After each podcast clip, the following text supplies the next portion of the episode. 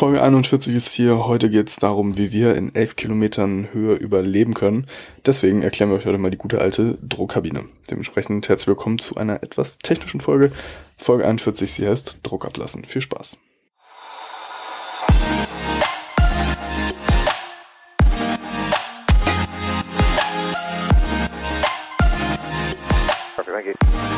American 787,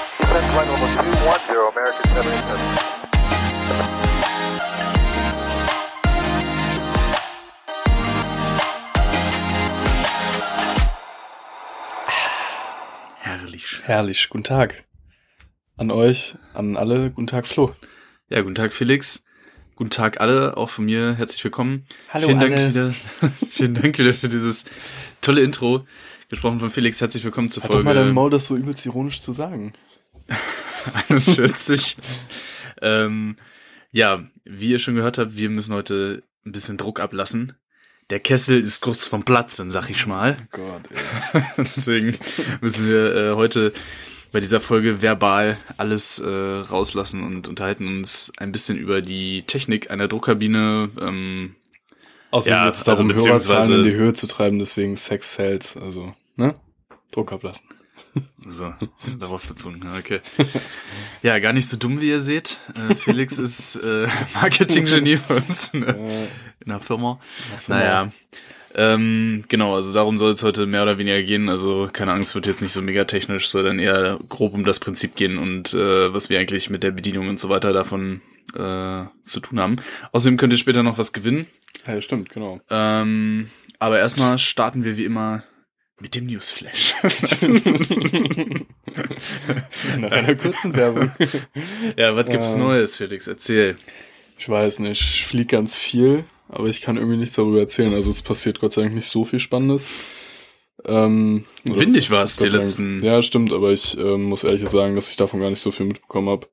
Also die Anflüge, die ich gemacht habe, waren eigentlich relativ äh, entspannt. Hm. Ähm, ich hatte jetzt das erste Mal, das habe ich auch auf Instagram gepostet, relativ viel Schnee tatsächlich, so ein Riga, das war schon gut eingeschnallt, die Bahn war auch ziemlich äh, weiß so. Ja, der Eiszapfen sah auch cool aus. Ja, genau. Stalaktiten oder Stalagniten, keine Ahnung. Nee, es war einfach ein Eiszapfen. Das war eigentlich schon äh, relativ krass, muss ich sagen. Ähm, aber Habt ihr schon enteist, ja? haben wir enteist, ja. das können wir so nicht mit in die Luft nehmen. Wobei der Kapitän hat äh, mal erzählt, äh, der hat enteist dann tatsächlich. Alle Flieger haben enteist und die Aeroflot ist einfach stumpf draufgerollt und ist gestartet. Also der Flieger fliegt irgendwie trotzdem. Wahrscheinlich machen die dann einfach Toga und äh, rotieren, also äh, voller, voller Schub und rotieren dann irgendwie bei 180 Knoten. Ähm, ja, also mit Leistung lässt sich vieles ausgleichen. ja, aber das war noch ganz interessant und dann äh, überlege ich gerade, was, wo ich überall war, seitdem wir das letzte Mal aufgenommen haben. Aber ich äh, habe die Vermutung, wenn es irgendwas Tolles gewesen wäre, dann würde ich das jetzt erzählen. In Jerewan warst du davor schon, ne? ja, das habe ich erzählt. Ja. Und sonst Jerewan. hast du noch was erzählt? Nee, ich glaube nicht. Aber ich kann noch mal in meinen Dienstplan gucken. Erzähl du Riga warst du oder Tallinn oder sowas, ne? Ja, Riga, da war, waren wir gerade eingeschneit, genau. Das war cool. Hm. Ähm, Aber ja, auch ich, kalt. ich habe leider auch äh, nicht so viel von dem Wind mitbekommen. Ähm, ich hätte auf jeden Fall äh, mal Lust gehabt, da eine, eine Landung zu vollführen. Aber bei uns war es auch äh, relativ ruhig. Wir hatten nur so ein bisschen äh, Schnee und so mal, als wir wieder zurückgeflogen sind nach Deutschland. Ansonsten bin ich auch gerade tatsächlich ziemlich viel am Fliegen. Ich habe so ein bisschen Kurzstrecken-Vibes, auch immer nur mit zwei oder drei Tagen zwischen den Touren frei. Ich weiß gar nicht, wie das, äh, wie das kommt hier. Bin ich gar nicht gewohnt. Ähm, Schon anstrengend, schon anstrengend. ja, also diese zwei oder drei Off-Tage dazwischen ist tatsächlich ziemlich anstrengend, weil ähm, ich meine, es bleibt halt immer relativ viel liegen, finde ich.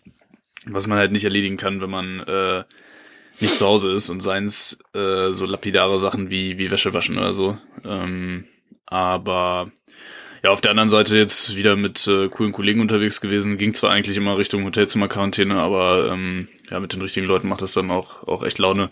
Äh, da waren die Flüge auch recht kurzweilig und äh, übermorgen geht's geht's auch wieder Richtung Hotelzimmer-Quarantäne. Ist aber jetzt nicht so schlimm, ähm, weil ja, kann man sich die Zeit auch schön machen.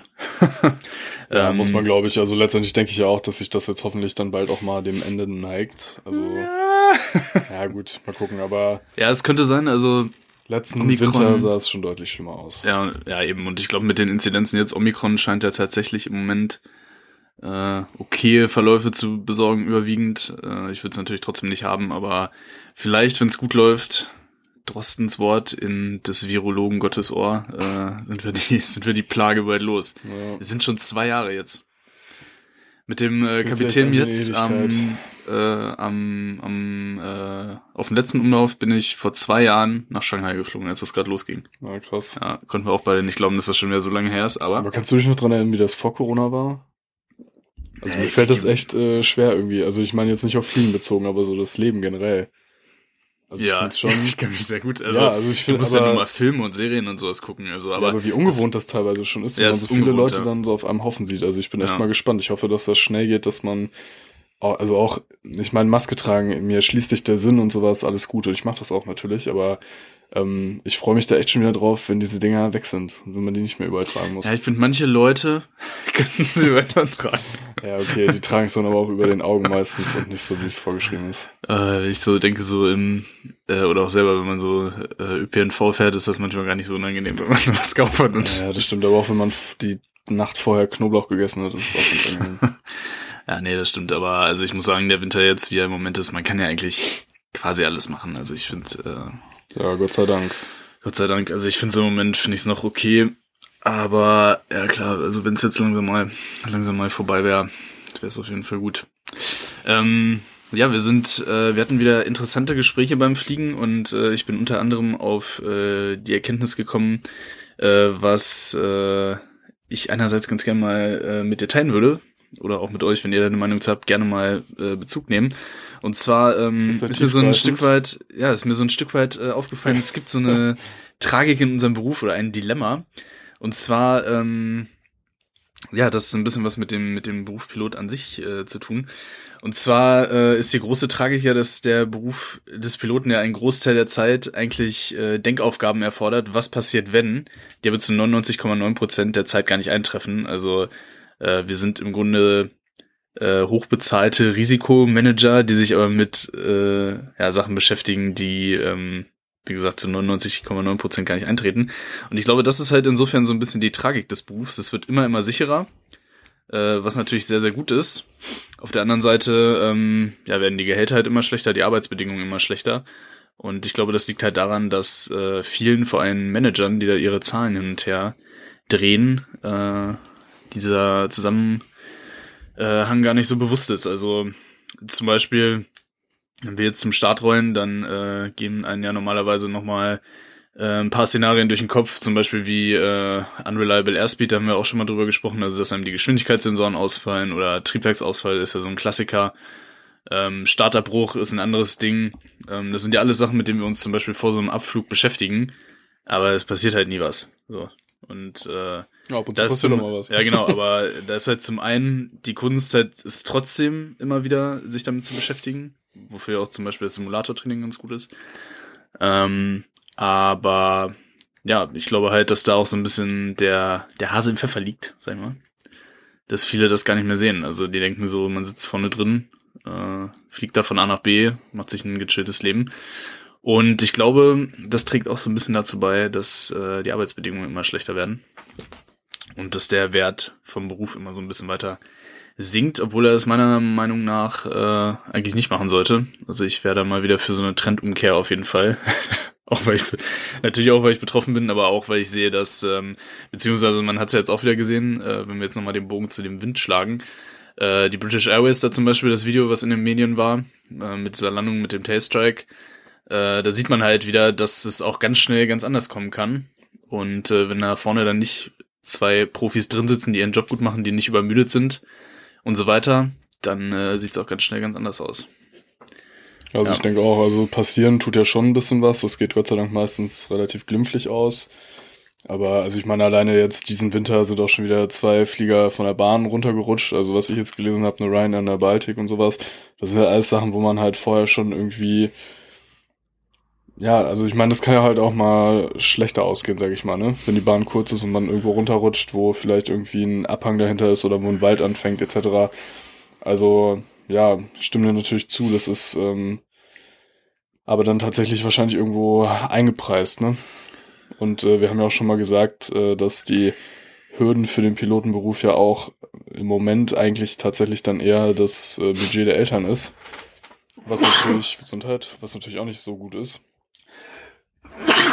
Ja, genau, Das, ja, genau, das war nämlich der, äh, der Punkt, auf den ich dann eigentlich hinaus wollte. Also äh, letztendlich äh, ist halt dann das Fliegen immer noch ein Job, vor allem mit Menschen. Also man muss Technik managen, man muss das Flugzeug managen, man muss äh, fliegen können, die Basics zumindest. Ähm, aber im Endeffekt kommt es dann darauf an, dass da zwei Leute vorne sitzen, die sich gut auskennen und die gut zusammenarbeiten können. Und ich glaube jetzt diese Tendenz, äh, dass die Ausbildung immer teurer wird und immer weniger Leute dafür vorstrecken äh, und der Job immer schlechter bezahlt wird, wird halt dazu führen, dass Vorfälle wieder deutlich häufiger werden, wo man sich dann im Endeffekt fragt, wie konnte das passieren? Stichwort Emirates zum Beispiel jetzt, ne? Äh, was jetzt auch in den Medien war, war Katar, äh, dass die, also Qatar Airways, dass die massiv äh, Flugdienstzeit-Limits missachten und äh, auf der anderen Seite erlaubt die EU jetzt halt mittlerweile deutlich erhöhte Anzahl Flugbewegungen von diesen Airlines äh, in die EU, was äh, deutsche und europäische Airlines natürlich im Wettbewerb benachteiligt, weil die sich natürlich an die EASA-Flugdienstzeitlimits halten müssen. Also es ist alles ähm, momentan, ja, weiß ich nicht, mich deprimiert das so ein bisschen, ja. weil äh, der Job an sich ist ja immer noch cool, aber ich finde, die Einstiegshürde sollte halt nicht der ähm, das Budget von den Eltern sein, sondern da müsste es auch mal wieder da äh, irgendwie Aufwind geben. Also es gibt ja immer noch gesponserte Ausbildungen. Nee, gesponsert ist das falsche Wort. Also Ausbildungen, wo man äh, relativ safe dann danach einen Arbeitsplatz kriegt, wo man auch davor gescreent wird.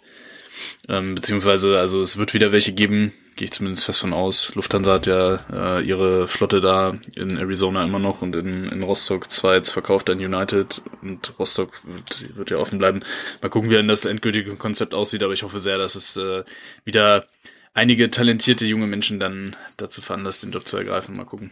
Ja, also ich habe auch ganz oft das Gefühl, dass die Luftfahrt da so ein paar Jahre wieder hinterher ist. Also äh, gerade so in Europa habe ich das Gefühl, dieser Kapitalismus der ja vor 10, 15 Jahren vielleicht mal Mode war, der bricht ja jetzt vollkommen aus. Also gerade jetzt in Corona-Zeiten, wo äh, Krise herrscht. Ähm, gleichzeitig sieht man ja in den USA, was das für Folgen haben kann. Also ich meine, die Regionalcockpits bleiben leer, die Gehälter sind da um 20 Prozent gestiegen letztes Jahr, weil die einfach keine Piloten mehr finden, weil Flüge abgesagt werden müssen. Und das, also meiner Meinung nach im Moment das gravierendste Beispiel wirklich für diesen puren Kapitalismus, der einfach strunzdumm ist, wenn Manager wirklich nur auf Zahlen gucken und da kannst du genauso gut einen Algorithmus eigentlich rüberlaufen lassen. Ja, das der ist, ist genauso ja. dumm. Ähm, ist ja Boeing. Boeing hat ja wirklich versucht, sowohl bei der 737 MAX als auch jetzt beim Dreamliner Geld einzusparen, indem man billige äh, Herstellungsprozesse wählt, indem man die Dokumentation so schlicht wie möglich hält, indem man bei der Zulassung teilweise gestrickt hat und was das Ende vom Lied Milliarden Strafen, Lieferverzögerungen jahrelang und die Manager, die es damals verursacht haben, die sind einfach weg, natürlich, weil die versuchen zwei, drei Jahre ihre Zahlen schön zu machen. Ja, massiv geschädigte, massiv geschädigter Ruf auch. Ne? Ja, das Vertrauen jetzt geschädigt bis sonst wohin. Und ich meine, da sieht man mal, dass dieser stumpfe Kapitalismus ist einfach dumm, ist wirklich einfach dumm. Du brauchst, mhm. solche Manager brauchst du nicht, die nur dafür da sind, um sich da ihre Kohle rauszuholen, sondern es muss viel mehr ja darum gehen, auch mal ein Miteinander zu erzeugen. Auch dieses ganze Gegeneinander ausspielen, die Flugbetriebe innerhalb von bestimmten Konzernen und sowas, ist auch kompletter Bullshit. Ja. Warum wird sowas gemacht? Also du äh, sagst den einen Mitarbeiter, ihr seid zu teuer, lässt du die anderen dafür fliegen, ähm, was ja kompletter Schwachsinn ist, wo man auch überhaupt nicht an die Kunden denkt, wie das bei denen ankommt. Man streicht alles zusammen. Ja, wobei man da halt auch sagen muss, da ist das Problem, warum lassen das die Gewerkschaft, also in dem Fall die Gewerkschaften damit sich machen. Die Leute, die müssten halt auch ähm, miteinander reden und dann sagen, ey, die wollen uns jetzt Flieger geben, die eigentlich bei euch fliegen. Also da müssten alle Piloten auch viel mehr an einem Strang ziehen, meiner Meinung nach zumindest. Man hat gesehen vor ein paar Jahren die Swiss, als die 777 bekommen haben, äh, da sollte die Gewerkschaft, die, da gab es mal zwei Gewerkschaften, einmal von der, ich sag mal, von den ähm, Regionalpiloten und dann von den bei der International. Und äh, ja, dann sollte die 777 halt zu den Regionalpiloten und äh, dann war das Ende vom Lied, dass äh, sich die Gewerkschaften mehr oder weniger zusammengeschlossen haben, an einem Strang gezogen haben. Ein geschlossener Pilotenbestand dann existiert hat und seitdem äh, ja, haben sie jetzt nur noch einen Tarifvertrag. Also die haben das eigentlich ganz gut gemacht und ich finde, das müsste halt ähm, in Deutschland auch langsam umgesetzt werden und auf europäischer Ebene eigentlich auch. Also ich meine, ähm, Fliegen ist halt mittlerweile ein europäisches Business, so, ne? Ja, aber also ich meine, jetzt guck auch mal an, wie lächerlich ist das bitte, dass die äh, Fraport äh, diesem irischen Billigflieger da, ich sage jetzt mal ganz lapidar, so einen Arsch kriecht, Hm. die sollen doch froh sein, dass die weg sind, ganz ehrlich. Also ich finde, das ist einfach, weiß nicht, wer, wer so auf Kosten der Mitarbeiter und auch der Kunden ja tatsächlich seine Geschäfte macht. Also naja, ich halte nicht viel von, aber ist doch egal. Ja, es müsste so, also natürlich kannst du die, also Kapitalismus an sich hat ja, ist ja ein gutes Klar, hat System. auch gute Seiten, aber sowas Aber mit es äh, müsste halt so ein sozialer bisschen mit- Absicherung ja, genau, mit und halt auch Augenmaß. mit, mit, äh, mit, ja, sozialem Hintergedanken, aber auch mit, mit einfach Logik. Also ich meine, das, Mhm. was Boeing jetzt gemacht hat, war ein paar Euros sparen und letztendlich Milliarden dafür ausgeben, weil irgendwelche Fehler begangen wurden, irgendwelches Material ermüdet oder irgendwelche Mhm. Zulassungsprozesse einfach nicht gelaufen sind. So. Ja, das Problem ist halt echt, wenn man sich mittlerweile, was du gerade schon meintest, nur auf so quantifizierbare Parameter verlässt, ähm, dann, ja, Ja, da braucht ja keine Manager für. Da Ja, vor allem verliert man- für studieren. vor allem verliert man dann halt auch so ein Stück weit aus dem, aus dem Blick, was zum Beispiel motivierte Mitarbeiter auch gleichzeitig wieder einsparen können oder halt einem bringen können, ne? Also Ja. die Mitarbeiter, die ähm, bereit sind, auch mal eine extra Meile zu gehen für die Firma, das kannst du halt unter Umständen gar nicht genau quantifizieren, aber das ist ja ganz viel wert. Auch zum Beispiel äh, Stichwort Kabine, ähm, wenn da motivierte Flugbegleiter in der Kabine sind, äh, die die Gäste begeistern und so, das äh, hat Kann natürlich das auch, was mit dem sein, ja. ja, das hat natürlich äh, auch was mit dem Gehalt zu tun, mit den Arbeitsbedingungen, wie man zum, äh, zum Job geht. Und ja, das wird Ja, im Zweifel dann den Gästen natürlich viel mehr in Erinnerung bleiben und viel mehr dafür, dazu führen, dass nochmal neu gebucht wird, als wenn da irgendwelche unmotivierten Leute da ihren äh, Schokoriegel da auf den Tisch knallen ja. und du für ein Wasser fünf Euro zahlen musst. Ja, vor allem, du kriegst da auch, also auch jetzt im Cockpit, ne? Ähm, was stellen die sich denn vor? Also, dass Leute mit 18, die von der Schule kommen, mal eben 70.000 Euro auf den Tisch legen und sagen, ich mache eine Ausbildung. Mhm. Natürlich muss eine Firma da erstmal in Vorleistung treten. Also, so sehe ich das zumindest. Und das Ende vom Lied ist halt, dass du irgendwelche Leute kriegst, deren Geldbeutel im Hintergrund vielleicht gut gefüllt ist, aber die vielleicht dann andere ähm, Bedingungen vielleicht nicht erfüllen. Muss nicht so sein, aber also die Bandbreite aus potenziellen Bewerbern schrumpft dadurch natürlich beträchtlich. Ja, das ist halt das Problem. Ne? Ich meine, natürlich, es gibt überall gute Piloten, gibt auch überall äh, ja Leute, die vielleicht in einigen Bereichen ein bisschen Defizite haben, aber ich glaube, wenn du äh, ja, was du schon sagst, wenn du das vor allem davon abhängig machst, wie groß der Geldbeutel äh, ist, ist das schon schon problematisch. Da sollte schon eine Auswahl stattfinden. Ja, das stimmt. Naja, ja, großes Thema aufgemacht. Ja, super. Ich Ja, wollte ja, ja, geht dir doch ums Reden. Kannst ja, ja, das stimmt, ja. Nee, das Ding ist, ich äh, wollte ja auch eine Frage stellen, aber die ist richtig stumm. Deswegen stelle ich die jetzt mal nicht, weil es einfach nur so äh, aus dem Alltag eine Frage war, aber die passt jetzt irgendwie gar nicht hier hin. Vielleicht möchte ich das gleich noch ganz unauffällig. ja, äh, Thema. Druckkabine. dass ich Ähm, wieder auf dem falschen Fuß ist. ey. Genau. Thema Druckkabine ist wieder ein äh, Thema für Flo, den alten Ingenieur hier. Ähm, letztendlich muss man ja sagen, was, ähm, wofür ist eine Druckkabine eigentlich da? Sie sorgt dafür, dass wir überhaupt in diese Reiseflughöhen vordringen können und dafür keine zusätzlichen Sauerstoffmasken und so weiter brauchen, weil sie einfach äh, ein Druckniveau erzeugt, was unter der Reiseflughöhe ist. So kann man, glaube ich, sagen, ne? Ja, das stimmt genau. Richtig, ja. Hast du richtig gut erklärt. Aber wieso ähm, ist ja die Frage, Druck, warum, also nein, die Frage, die Frage ist ja tatsächlich dahinter, ähm, wieso hat man es damals eigentlich überhaupt so gemacht, dass man sich für dieses Prinzip entschieden hat? Also du kannst mal ganz kurz erklären, im Prinzip nimmt man ja den Druck oder Luft aus den Triebwerken. Meinst du jetzt, warum man so hoch fliegt, dass man das nee, braucht? Also warum, warum man sich für dieses Prinzip entschieden hat, das aus den Triebwerken zu nehmen. Hm, naja, also wir, wir können erstmal anfangen. Also man macht das, äh, man fliegt auf jeden Fall höher, weil da die Luft ein bisschen äh, dünner ist und äh, das liefert halt den Vorteil, dass man relativ wenig Widerstand hat beim Fliegen. Das heißt, man kann ein bisschen effizienter sozusagen von A nach B kommen. Das Problem ist aber, was braucht der Mensch? Wärme, Luft, also Sauerstoff und äh, ja, die Luft sollte auch nicht zu trocken sein, nicht zu, nicht zu feucht. Auch für die ähm, für das Luftfahrzeug natürlich im Inneren wäre auch nicht so geil, wenn da alles weggammelt. Äh, naja, also das sind auf jeden Fall die, die Parameter, die man braucht, die dann dadurch fehlen, wenn man da in, weiß ich nicht, 40.000 Fuß, 11, 12 Kilometer Höhe durch die Gegend gondelt. Ähm, Und Essen braucht er, glaube ich, auch, ne? essen muss man auch. Essen, ja. Und trinken. Ähm, und deswegen, ähm, ja, hat man sich dann gedacht, okay, wie, wie können wir das, wie können wir das machen? Und da war dann halt die Lösung Druckkabine und äh, ja, Felix hat es jetzt gerade schon angedeutet mit seiner Frage, also man entnimmt die Luft aus den Triebwerken. Ähm, bei den Triebwerken ist es ja so, dass da die Luft angesaugt wird, dann komprimiert wird. Das führt halt zu einem Druckanstieg und zum Temperaturanstieg. Das heißt, man hat da quasi die heiße, mit Überdruck beaufschlagte Luft, die man dann auch für die Druckkabine nutzen kann. Ähm, das äh, nennt sich Bleed Air und äh, ja, die wird dann von den Triebwerken in die sogenannten Packs geleitet.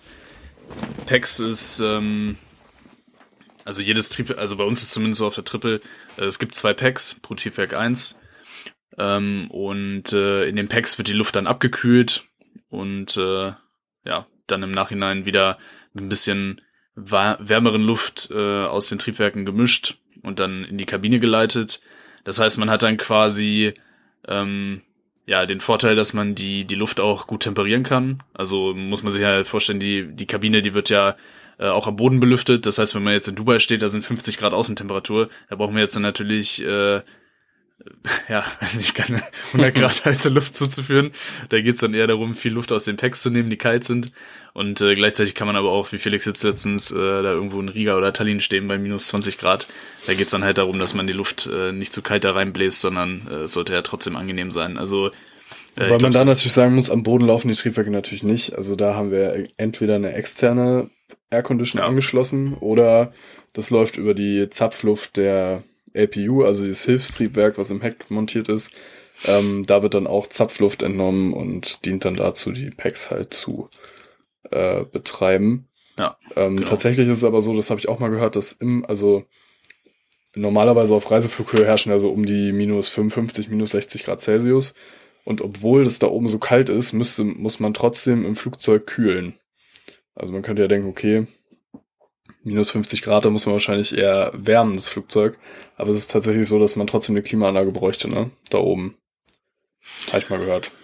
Mm, ja, also was, was heißt jetzt dann kühlen genau? Also du musst also auf jeden Fall immer natürlich. Aufheizen.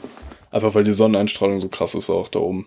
Ja, gut, Sonneneinstrahlung, genau. Ja, ja ähm, aber das ist jetzt eher so, ja, also bei, genau, also das ist auf jeden Fall äh, so, wie das generell funktioniert.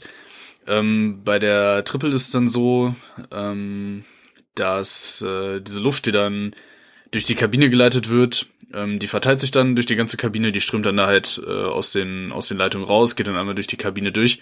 Äh, und dann nimmt es ganz unterschiedliche Wege. Ähm, zum einen wird äh, die Luft dann auch genutzt, um äh, die das sogenannte E&E-Compartment zu kühlen. Also das heißt, unsere Computer, ein Flugzeug hat ja ganz, ganz viele Computer, die da im äh, Hintergrund laufen, die die Navigation übernehmen und so weiter.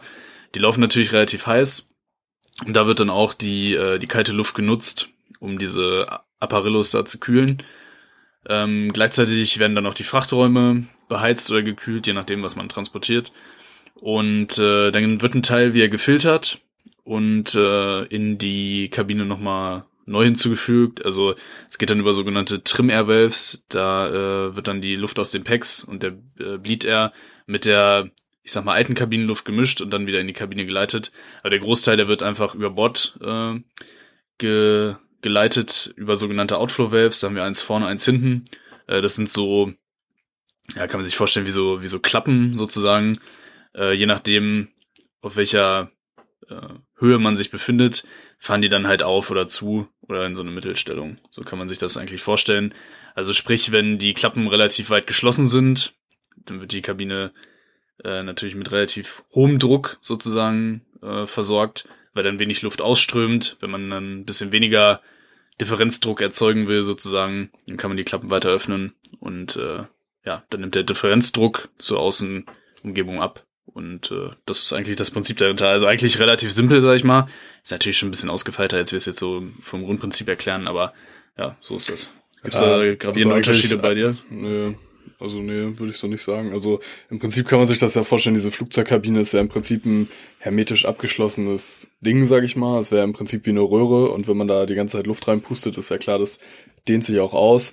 Und dieses Outflow Valve, was halt am Ende des Flugzeugs oder bei euch jetzt sogar zwei Stück, die es da gibt, das halt auffährt, das steuert im Prinzip, dass da auch Luft rausgeht. Genau. So kann man sich das eigentlich relativ vereinfacht vorstellen. Ähm, jetzt ist es ja so, was das Ganze eigentlich äh, anspruchsvoll macht, ist, äh, sind natürlich zweierlei Dinge. Das erste, wir steigen und sinken ja auf unsere Reiseflughöhe. Das heißt, das muss äh, dementsprechend ja auch gesteuert sein.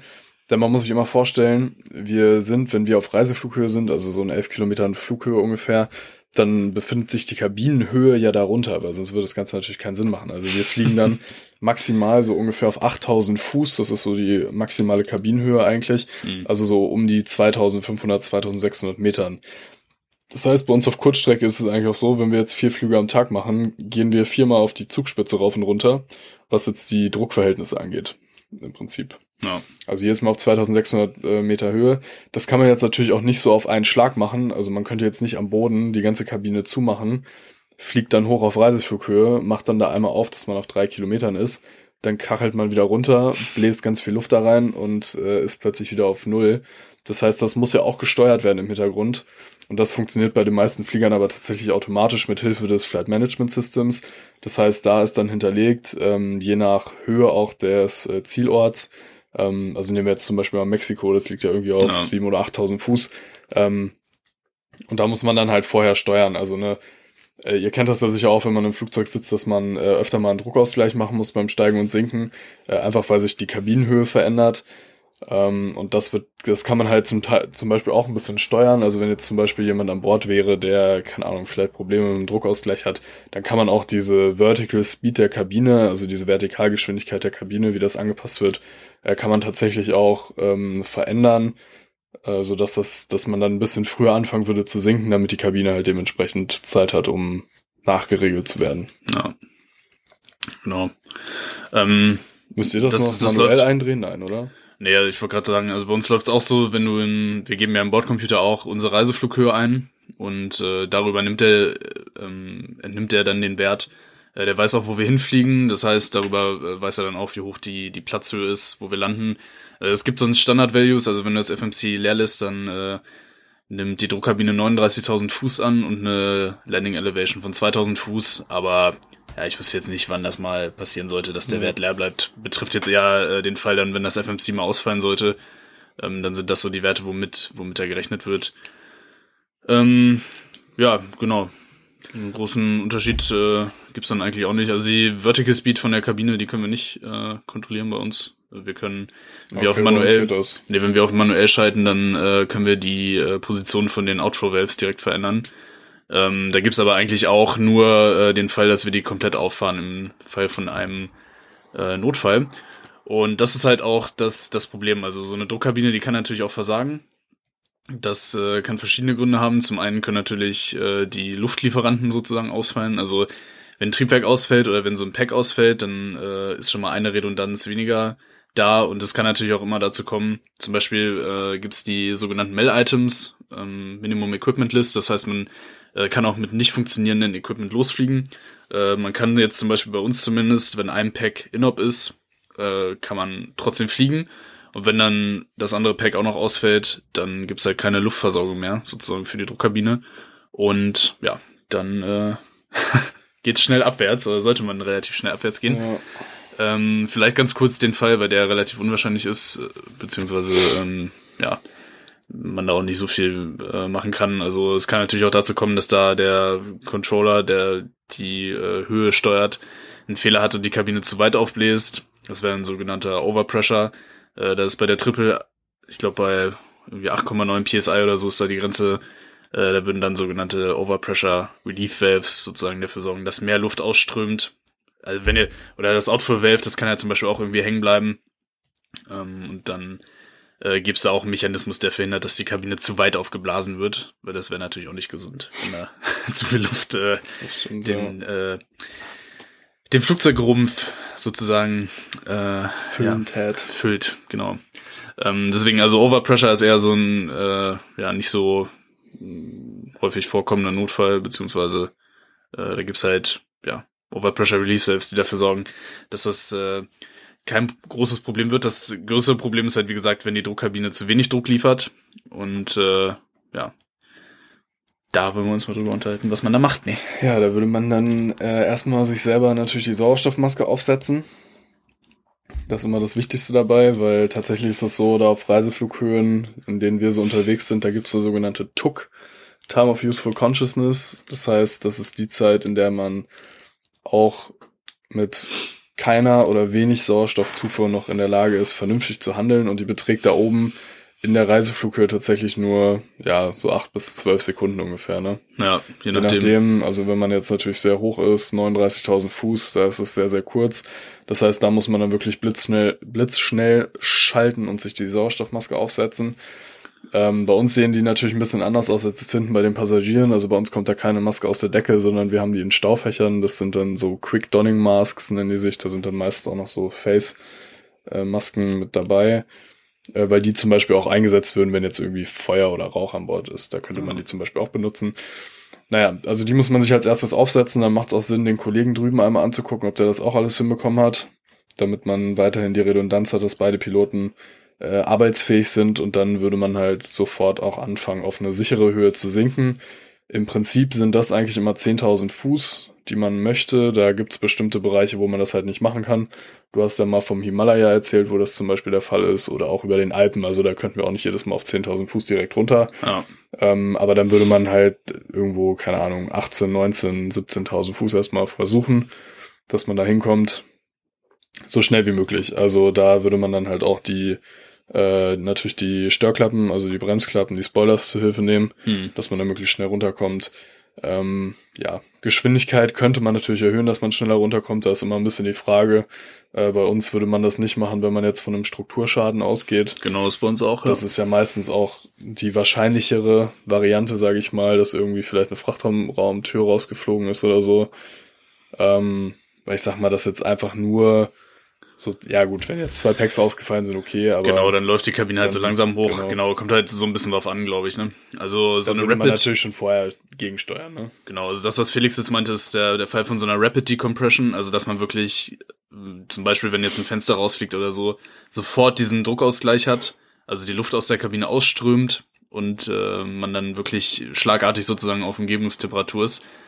Äh, ist, glaube ich, äh, ja, im Simulator wird es natürlich regelmäßig geübt, aber in echt nochmal, also ziemlich krass, weil äh, durch diesen Druckunterschied fängt es dann auch an, irgendwie so, weiß nicht, der, da kondensiert halt auch relativ viel äh, Feuchtigkeit in der Luft, also es wird, äh, es gibt dann so einen Dampf, äh, es wird wahnsinnig schnell laut, äh, Trommelfell platzt wahrscheinlich auch. Ähm, und äh, ja, ich habe auch mal gehört, dass sich der Darm dann wohl auch mal äh, ganz gern entleert bei diesen Rapid Decompressions. Also ablassen. Ne? äh, ist in echt wirklich, wirklich unangenehm, glaube ich. Und äh, ja, äh, wird dementsprechend im Simulator auch geübt, ohne die ganzen äh, ungewollten Nebeneffekte. Genau, das ist das, was Felix gerade anspricht. Ähm, und das wird halt vor allem dann durch irgendwelche Strukturschäden ausgelöst. Also sprich, äh, weiß nicht, eine Frachtraumtür fliegt raus oder ein Fenster oder so. Ähm, der andere Fall ist, wenn jetzt zum Beispiel beide Packs nicht funktionieren, dann läuft halt die Kabine relativ langsam hoch und da könnte man dann natürlich schon relativ früh gegensteuern. Würde dann sich auch beeilen, äh, schnell nach unten zu kommen. Aber ähm, ja, wäre dann in, in dem Fall ein bisschen smoother und man könnte ein bisschen schneller äh, fliegen. Und das würde dann halt dazu führen, dass man dann nochmal durch den erhöhten Widerstand ein bisschen schneller sinken kann. Und schneller auf der sicheren Höhe ist. Ähm, ja, Sauerstoffmasken bei den Gästen fallen automatisch raus. genau, das, da wollte ich gerade drüber, drüber sprechen. Wie lange hält euer Sauerstoff im Cockpit ungefähr? Weißt du das? Im Cockpit. Ja. Naja, hängt drauf an, wie viel, also kommt ja darauf an, wie viele Leute vorne drin sind, je nachdem, wie viel PSI tatsächlich drin sind. Aber ich Ja. sage jetzt mal so 25, 30 Minuten eigentlich auf jeden Fall. Das ist halt so eine Besonderheit nämlich beim Frachter. Ähm, also wir haben auch die Passagiere. Bei dem bei Passagierflugzeugen sind das ja meistens so chemische Sauerstoffgeneratoren. Das heißt, da wird durch eine chemische Reaktion Sauerstoff erzeugt und der wird dann eingeatmet. Das wird halt gestartet, wenn man diese Maske runterzieht. Und ich glaube, wenn man da in der Kabine sitzt, dann äh, ist das tatsächlich so, dass man äh, bei einer Decompression auch äh, erst wieder ab einer bestimmten Höhe richtig atmen kann, glaube ich, ne? Also da ist dann schon wichtig, dass man, dass man auch nach unten kommt. Ähm, Im Cockpit ist es halt so, da sind wirklich Sauerstofftanks. Das heißt, man atmet wirklich, ja, aus so einer Flasche sozusagen. Die kann auch druckbeaufschlagt ausgegeben werden, das heißt, da kriegt man auf jeden Fall genug Luft. Und äh, in der 777 im Frachter ist es so, dass auch die Passagiere äh, aus einer Sauerstoffflasche versorgt werden und das Cockpit halt auch. Das sind zwei getrennte Systeme, aber wir haben halt meistens bei uns für 180 Minuten Sauerstoff. Also wirklich sehr, sehr komfortabel. Und Macht ja auch Sinn eigentlich, ne, wenn ihr über dem Atlantik seid. Genau, also bei uns ist es halt so, Felix hat es jetzt schon angesprochen, diesen Lima Triple Eight. Äh, das ist halt über ähm, die tibetische Hochebene und da haben wir dann halt Höhen äh, wo wir teilweise nur auf 22.000 Fuß äh, runter dürfen, beziehungsweise auch eher runter können, weil ist halt, ja weiß nicht, ist halt Boden, ist halt Boden dann irgendwann. Und äh, das ändert sich dann auch äh, für äh, einige Zeit dann nicht. Und äh, ja, da ist die, da ist halt bei uns die Situation sehr, sehr komfortabel, dass wir äh, uns über Sauerstoffversorgung dann, sobald wir die Maske aufhaben, eigentlich keine Gedanken machen müssen. Auch die Passagiere sind äh, ausreichend lange versorgt, das heißt, da sind wir im Frachter eigentlich, äh, wenn wir die Masken erstmal auf sind, ist das das Gröbste und das Wichtigste äh, erledigt und dann kann man eigentlich, ich sage mal, nicht sich Zeit lassen, aber äh, es ist ein bisschen entspannter dann, ne? Ja, genau. Was man vielleicht zu den Passagierenmasken noch sagen kann, du meinst es ja schon, also die sind ja über den Sitzreihen angebracht und fallen dann halt runter. Das sind meistens diese chemischen Sauerstoffgeneratoren. Äh, die werden heiß. Es kann gleichzeitig auch so ein bisschen verbrannt riechen, einfach weil das ja ein chemischer Prozess ist, der da in Gang gesetzt wird. Und ähm, was ganz wichtig ist, selbst wenn diese Dinger mal aus Versehen rauskommen sollten, zum Beispiel bei Turbulenzen, wie auch immer, ähm, wenn daran gezogen wurde und die Dinger einmal aktiviert sind, nicht wieder zurückstauen, weil, wie ich gerade schon sagte, es wird heiß und das ist Plastik und das kann brennen und das ist auch nicht gut. Dementsprechend ja vielleicht nochmal eine ganz äh, wichtige Info. Also wenn das irgendwie verbrannt riecht, das normal. Ähm, ja, liegt einfach daran, dass da halt ein chemischer Prozess stattfindet. Soweit. Genau. Ja, 10.000 Fuß äh, hat Felix jetzt schon angesprochen, ist dann so die Grenze, wo man sagt, da kann man dann auch ohne Maske atmen. Äh, da geht dann logischerweise dann die Umgebungsluft und der Umgebungsdruck in die Kabine, aber ja, 3000 Meter. Weiß nicht, wie hoch ist die Zugspitze? Keine Ahnung, aber vielleicht Ja, auch sowas in dem Bereich. Nachgeguckt, ja, Ähm, sowas. Genau, das ist dann halt auch so die Höhe, wo man dann wieder normal atmen kann. Trotzdem würde man jetzt natürlich mit der äh, kaputten Kabine auch nicht mehr ewig weiterfliegen, weil, äh, was man natürlich auch sagen muss, da ist dann äh, der Treibstoff auch ein Thema. Also je nachdem, wo einem das passiert, in 10.000 Fuß verbrennt der Flieger deutlich mehr Sprit als äh, in Reiseflughöhe und deswegen äh, wird dann auch die Landung dementsprechend wahrscheinlich nicht mehr zum, zum, zum Ziel äh, führen. Genau. Aber äh, im Grunde ist das äh, ja das Notverfahren, wie man sowas handelt. Ähm, was vielleicht auch noch ganz interessant ist, die Boeing 787 ist äh, insofern besonders, als dass die die Kabinendruckhöhe und äh, den Kabinendruck allgemein nicht über die Zapfluft aus dem Triebwerk bereitstellt, sondern über äh, elektrische Kompressoren. Also die Generatoren von den Triebwerken, die sind deutlich stärker und deswegen äh, kann man da halt die, die Luft über Elektrik, über elektrische Verdichter in die Kabine einführen. Ähm, die Luft wird auch befeuchtet. Also die Leute bei uns, die 787 schon geflogen sind, die sind richtig begeistert, weil äh, ja die Luft, äh, also bei uns wird trocknen immer regelmäßig aus, wenn du zwei Stunden in dem, in dem Ding da drin warst. Die 787, die hat wohl äh, ja eine angenehme Luftfeuchtigkeit. Äh, die Luft, weil die Kabinendruckhöhe ist auch ein bisschen geringer beim 350, glaube ich auch, ne? Ja. Äh, macht die Sache auch relativ angenehm. Und äh, der größte Vorteil ist eigentlich, und äh, ja, da schließen wir jetzt mal den Kreis zu den äh, Notfällen. Äh, es kann deutlich seltener oder vielleicht auch gar nicht zu sogenannten Fume-Events kommen. Äh, das ist auch regelmäßig mal in den Schlagzeilen eigentlich, dass äh, da irgendwie so eine Leitung wieder vom Triebwerk oder so ein bisschen undicht war. Und äh, wenn man dann die Luft aus dem Triebwerk nimmt und da irgendwelche Leitungen nicht ganz dicht sind, dann kann es logischerweise dazu kommen, dass da irgendwelche äh, Rückstände vom Verbrennungsprozess auch in die Kabine geleitet werden. Äh, das führt dann zu sogenannten Fuel Events oder irgendwie nach Fume Events. Fume Events. Was habe ich gesagt? Fuel Events hast du gesagt. Fume Events. Äh, und ähm, ja, das kann dann halt dazu führen, dass äh, es ein bisschen nach irgendwie feuchten Socken soll es riechen. Das kann nach vielen Das man immer wieder. Äh, ist auf jeden Fall äh, nicht geil, weil ja, wenn man da irgendwie Öl einatmet oder so, dann führt das zu Kopfschmerzen, zu Übelkeit, zu Sehstörungen auch unter Umständen oder sowas. Ähm, für uns im Cockpit, wir können dann die, die Maske aufsetzen. Ähm, das sollte dann helfen, aber gerade in der Kabine ist das dann natürlich schon äh, ja, ziemlich scheiße. Ähm, genau. Äh, ein wichtiger Aspekt vielleicht, oder was heißt wichtig, aber interessant vielleicht, äh, sobald die Kabinentür am Boden geschlossen ist, wird die Druckkabine übrigens schon ein bisschen aufgepustet am Boden.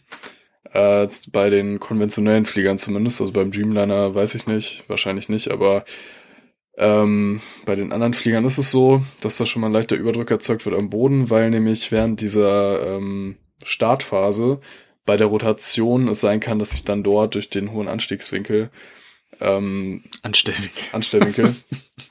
Anstellwinkel, äh, dass es da im Prinzip dazu kommen könnte, dass da so Verwirbelungen stattfinden und dass das Outflow-Valve vielleicht nicht richtig funktionieren würde. Deswegen wird man vorher, packt man da so eine leichte Druck, Druckdifferenz im Vergleich zum Umgebungsdruck drauf, damit das halt verhindert wird und das ist zum Beispiel bei der Landung genauso.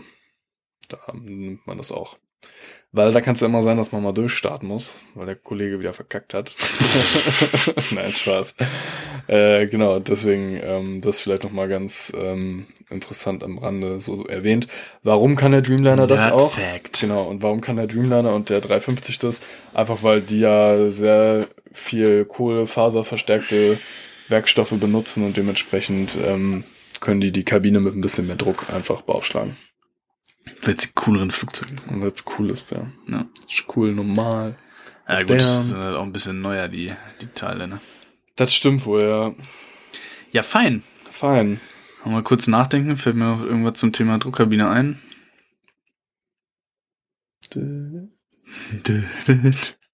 Nein. Nein.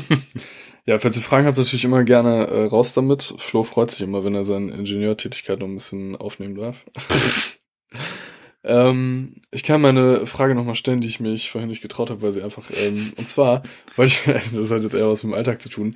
Kennst du diese unangenehme Situation im Supermarkt zum Beispiel? Wenn man bezahlt hat, Dass man weglaufen muss, weil das Konto nicht gedeckt ist. ja, das, das auch, aber ähm, wenn man bezahlt hat, ja kenne ich. und äh, dann seine Sachen noch ein, einräumen muss. Wann sagt man dann Tschüss? weißt du, was ich meine? Für manchmal ist das richtig strange. Du hast schon bezahlt und sagst du Tschüss und stellst dich nochmal 50 Zentimeter weiter und räumst noch 15 Sekunden deine Sachen ein. Und sagt man dann nochmal Tschüss oder geht man dann einfach? Tatsächlich relativ selten. Wirklich? mein, mein Kram meistens schon eingeräumt. Mich regt das eher auf, wenn, wenn die Kassierer das wirklich nur so Mühe hinter diese Scanneroberfläche Boah. und dann muss man da schon immer so einmal komplett drüber greifen, dass man das einräumen kann. Das. Ja, nee, keine Ahnung, kommt mir jetzt nicht so bekannt vor. Ich räume halt meinen Scheiß ein und dann hau ich ab. Ja, Ich sag okay, gar nicht Tschüss, einfach, einfach abhauen. du redest mit denen? Einfach- Oh Mann, richtig assi. Ja, kennst Nee. du, aber ich habe das echt, also ich, ähm, keine Ahnung, gerade so, wenn man mit Bargeld bezahlt, dann kriegt man das Rückgeld und so, ja, tschüss. ja, warte mal, ich habe Und dann geht man so kurz weiter und dann äh, räumt man seinen Kram noch ein und dann sagt man nochmal, ja, tschüss. warte mal, ich hatte gestern oder heute auch sowas, wo ich dann zwe- zweimal Tschüss gesagt habe. Also ich sag dann zweimal Tschüss. Ja, Ja, ich weiß nicht, das war aber nicht beim, beim Supermarkt, das war irgendwas anderes. aber ist das knigge-mäßig korrekt? Keine Ahnung. Na, wo war denn das? Ah, du weißt, was ich meine. Manchmal ist das ein bisschen awkward. Da muss man, ja, tschüss. Okay, nochmal, tschüss.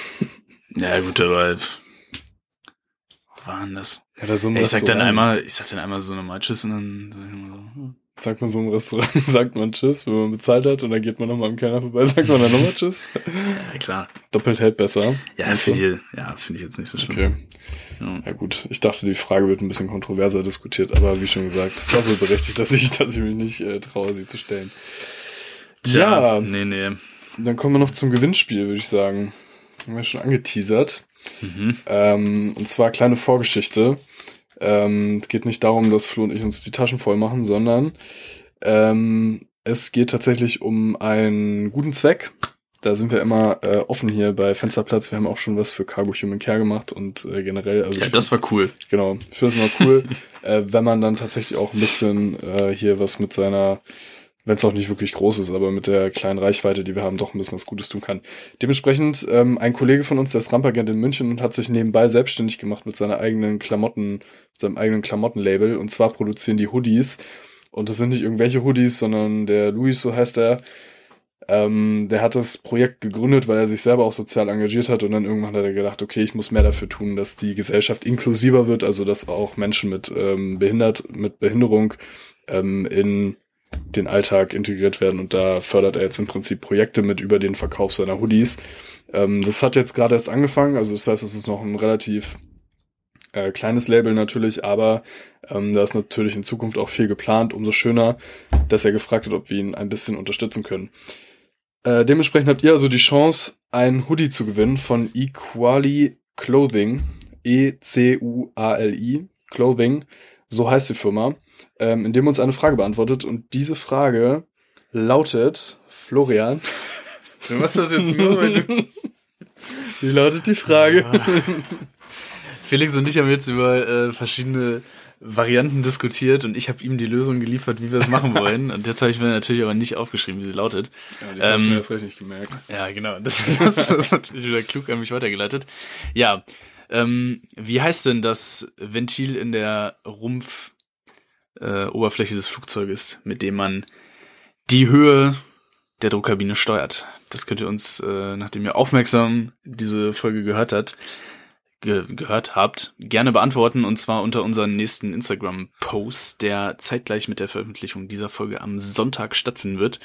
Äh, schreibt da einfach die, äh, also wir schreiben die Folge dann, die, die Frage auch nochmal unten drunter, dann äh, könnt ihr die, ähm, die Antwort da, da drunter schreiben als Kommentar und ähm, ja, dann habt ihr die Chance, diesen Hoodie zu gewinnen.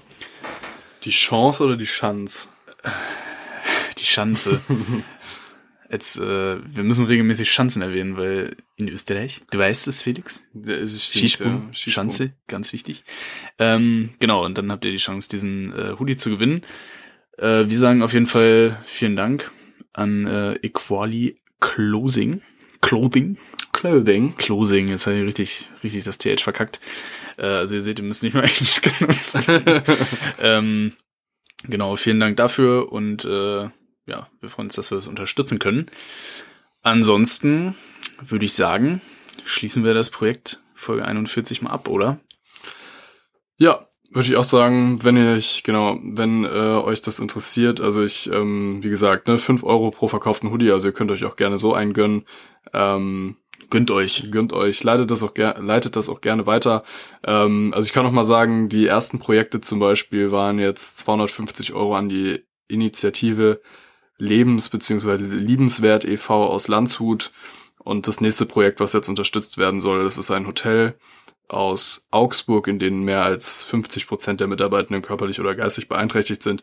Also ihr seht das ist wirklich für einen guten Zweck. Deswegen äh, nochmal vielen Dank an Luis für den äh, tollen Pulli und wir hoffen natürlich, dass viele Leute von euch mitmachen. Äh, und falls ihr nicht gewinnt, dass ihr vielleicht trotzdem überlegt, einen Hoodie zu kaufen, ist auf jeden Fall für einen guten Zweck. Ich muss gerade irgendwie an das Westin in Leipzig denken.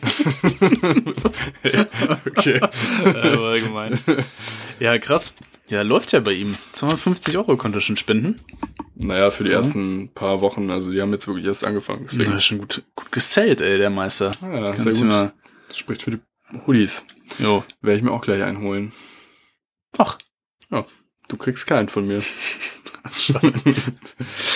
ja, na gut. Wobei, das ja, okay. ist egal. Das schreit nach politisch inkorrekten Witzen, aber wir machen jetzt hier lieber Feierabend. Ja, Äh, das ist, glaube ich, besser. vielen Dank fürs Zuhören auf jeden Fall. Und äh, ja, bis zu Folge 42. Wenn ihr Fragen habt, äh, Anregungen, Kritik, Kommentare, irgendwas, gerne bei äh, Insta ähm, ja, per äh, genau, per Mail info at fensterplatz-cockpit.de oder fensterplatz-podcast.outlook.de oder bei Instagram fensterplatz-podcast. Jo, und bei Spotify kann man uns jetzt auch bewerten. Man ja, Kann man? ja. Oh. Kann man jetzt Sterne geben. Ich weiß gar nicht, ob man uns auch Sterne geben kann. Vielleicht, weil jetzt, Getrennt. weil jetzt, weil jetzt Dschungelcamp ist oder so. Vielleicht Okay. kann man dann wieder Sterne gewinnen. Muss ich gucken. Gib uns doch mal fünf Sterne, wenn das geht. Kannst du das mal machen? Ja, dann mach ich gleich. Okay, also von meiner Seite. Tschüss. Danke. Ja, danke fürs Zuhören. Macht's gut. Bis dann. Ciao.